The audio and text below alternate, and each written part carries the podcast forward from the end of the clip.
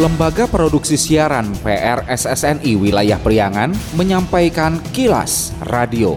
Disiarkan di 20 radio anggota PRSSNI di wilayah Priangan. Dan kilas radio edisi kali ini di antaranya mengenai dua napi teroris lapas Banjar ikrar kembali setia NKRI. Bawaslu Kabupaten Tasikmalaya himbau warga terima pantarlih tunjukkan SK pantarlih saat coklit. Tunggu keputusan pemerintah pusat dan provinsi Jabar, Pemkab Garut segera lelang pengelolaan objek wisata Situ Begendit. Pendengar, inilah kilas radio selengkapnya. Kilas Radio. Kilas Radio. Kilas Radio. PR SSNI Jabar Wilayah Priangan. Dua orang narapidana teroris Napiter yang berada di lapas kelas 2B Banjar mengucapkan ikrar kembali dan setia ke NKRI. Pengucapan ikrar dilaksanakan di Aula Lapas kelas 2B Banjar Kamis 9 Maret. Pengucapan ikrar setia ke NKRI dua Napiter disaksikan langsung Kepala Lapas kelas 2B Banjar Muhammad Maulana dan seluruh pegawai Lapas kelas 2B Banjar. Pula dihadiri Kepala Bidang Pembinaan, Bimbingan Pemasyarakat, Pengentasan Anak, Informasi dan Komunikasi Kantor Wilayah Kemenkumham Jabar, Gunawan Sutrisnadi dan perwakilan dari BNPT serta Densus 88 anti teror. Kepala Lapas Banjar Muhammad Maulana mengatakan dua napi teroris itu siap kembali ke masyarakat menjadi lebih baik lagi setelah sebelumnya mereka menjalani hukuman tiga tahun lebih dan di lapas telah menjalani masa tahanan setengahnya. Menurut Maulana, khusus napi teroris ada program deradikalisasi yang dilaksanakan dengan BNPT dan Densus 88. Kalau kenapa hari ini berikrar karena kekuasaan Allah. Nah, itu. Setelah ikrar berarti nanti akan ada kesempatan untuk ini Pak, kesempatan untuk mendapatkan rehab. Nah, salah satu pemenuhan untuk mendapatkan hak warga binaan seperti tadi mendapatkan remisi, mendapatkan PB. Ini adalah salah satu proses yang harus dilalui ya. Nah, jadi ini salah satu syarat substantif untuk yang kasus teroris itu adalah dengan harus menyatakan ikrar setiap kepada NKRI. Sementara Kepala Pembinaan Bimbingan Pemasyarakat Pengentasan Anak Informasi dan Komunikasi Kantor Wilayah Kemenkumham Jabar Gunawan Sutrisnadi merasa terharu dan bangga kegiatan ikrar setia ke NKRI dilaksanakan penuh hikmat. Gunawan akan menunggu dua napiter yang menjadi warga binaan ini setelah nanti di masyarakat dan berharap ikrar ini bukan hanya bicara semata tapi betul-betul dari niat sanubari. Kita dari kantor wilayah berharap agar masyarakat juga akan mengetahui warga binaan atau mantan napi teroris nanti setelah kembali ke masyarakat juga hendaknya bisa menerima dengan baik. Mereka mungkin hari-hari lalu agak sedikit tersesat atau salah jalan. Sekarang sudah lurus kembali. Terimalah warga binaan ini di masyarakat sebagai anggota masyarakat.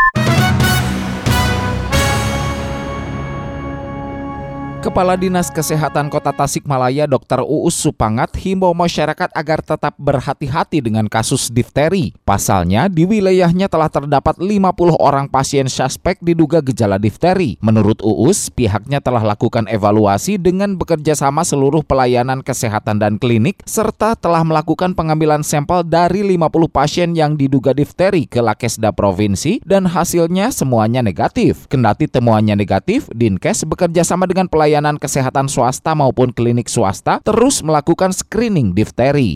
Kurang lebih 50-an dari mulai 2-3 bulan ke belakang yang suspek apa hasilnya alhamdulillah negatif semua. Namun walaupun demikian eh, kita tetap harus berhati-hati dan untuk screening difteri ini masih kita teruskan. Surveillance epidemiologinya kita masih teruskan, tingkat kewaspadaannya masih kita teruskan. Sementara ini kita melakukannya kerjasama dengan klinik-klinik. Ya, jadi kalau ada yang berobat, ada yang terdiagnosa suspek difteri untuk segera dilaporkan, kemudian langsung kita tindak lanjuti untuk pengambilan sampelnya. Kilas Radio. Kilas Radio. Kilas Radio. PR SSNI Jabar Wilayah Priangan. Bila Anda mendapatkan hal-hal atau peristiwa penting untuk diliput oleh tim Kilas Radio, hubungi hotline servis kami, SMS atau WA ke nomor 0813 2424 5911 0813 2424 5911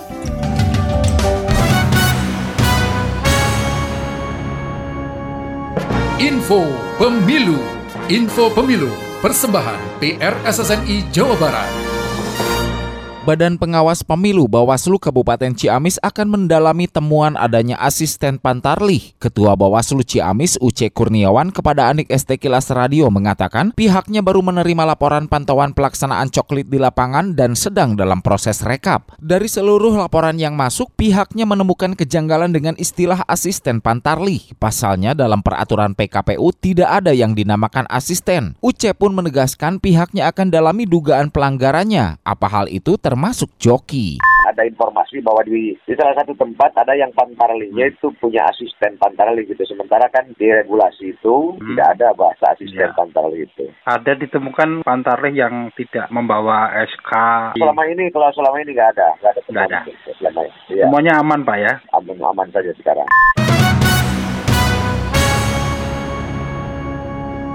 Info Pemilu Info Pemilu Persembahan PRSSNI Jawa Barat Badan Pengawas Pemilu Bawaslu Kabupaten Tasikmalaya himbau masyarakat agar menerima dengan baik petugas pemutakhiran data pemilih Pantarlih yang lakukan coklit ke rumah warga dengan catatan selain berseragam lengkap juga harus bisa menunjukkan SK Pantarlih. Koordinator Divisi Pengawasan dan Hubungan Antar Lembaga Bawaslu Kabupaten Tasikmalaya Ahmad Aziz Firdaus mengatakan himbauan disampaikan pihaknya berdasar laporan dan hasil pengawasan menyusul adanya temuan joki Pantarlih dan petugas Pantarlih yang yang door to door tak menunjukkan SK sebagai pantarli. Aziz juga himbau warga melaporkan kepada pihaknya jika ada temuan pelanggaran di lapangan terkait tahapan pemilu. Di dalam PKPU 7 tahun 2023 atas perubahan PKPU 7 tahun 2022 itu kan sudah sudah jelas bahwa pantarli yang melaksanakan pelaksanaan coklit.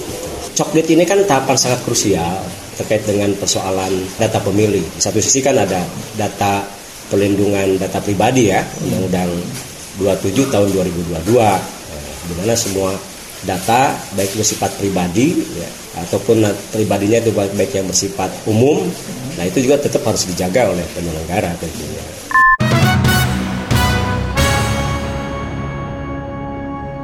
Wakil Bupati Garut Helmi Budiman mengatakan pengelolaan objek wisata Situ Bagendit di Kecamatan Banyuresmi akan segera dilelang menyusul Pemkab telah berkomunikasi dengan pemerintah provinsi dan pemerintah pusat. Helmi saat Forum Satuan Kerja Perangkat Daerah SKPD Rencana Kerja Dinas Pariwisata dan Kebudayaan di Sparbud Kabupaten Garut tahun 2024 di Hotel Cipanas Indah awal pekan ini menyatakan terkait lelang dan lain sebagainya termasuk kelanjutan pembangunannya juga dikonsultasikan karena merupakan aset aset yang sangat besar. Sudah ada komunikasi, tapi belum diputuskan apakah oleh pusat, provinsi, atau oleh Termasuk pembangunannya juga Pak? Oh. Nanti pembangunannya kan nanti dihitung bagaimana perhitungannya dengan pihak ketiga yang memenangkan pengelolaan daripada bagian tersebut. Artinya dilelang dulu, nanti kelanjutannya? Kelanjutannya nanti ya paling masuk di dalam klausul-klausul perjanjian-perjanjian di situ bagaimana kewajiban hak dan kewajibannya baik kita ataupun dari pihak ketiga. Diketahui sebelumnya Bupati Garut Rudi Gunawan mengatakan pengelolaan objek wisata Situ Bagendit bukan oleh dinas teknis terkait, melainkan akan dikelola pihak ketiga yang profesional.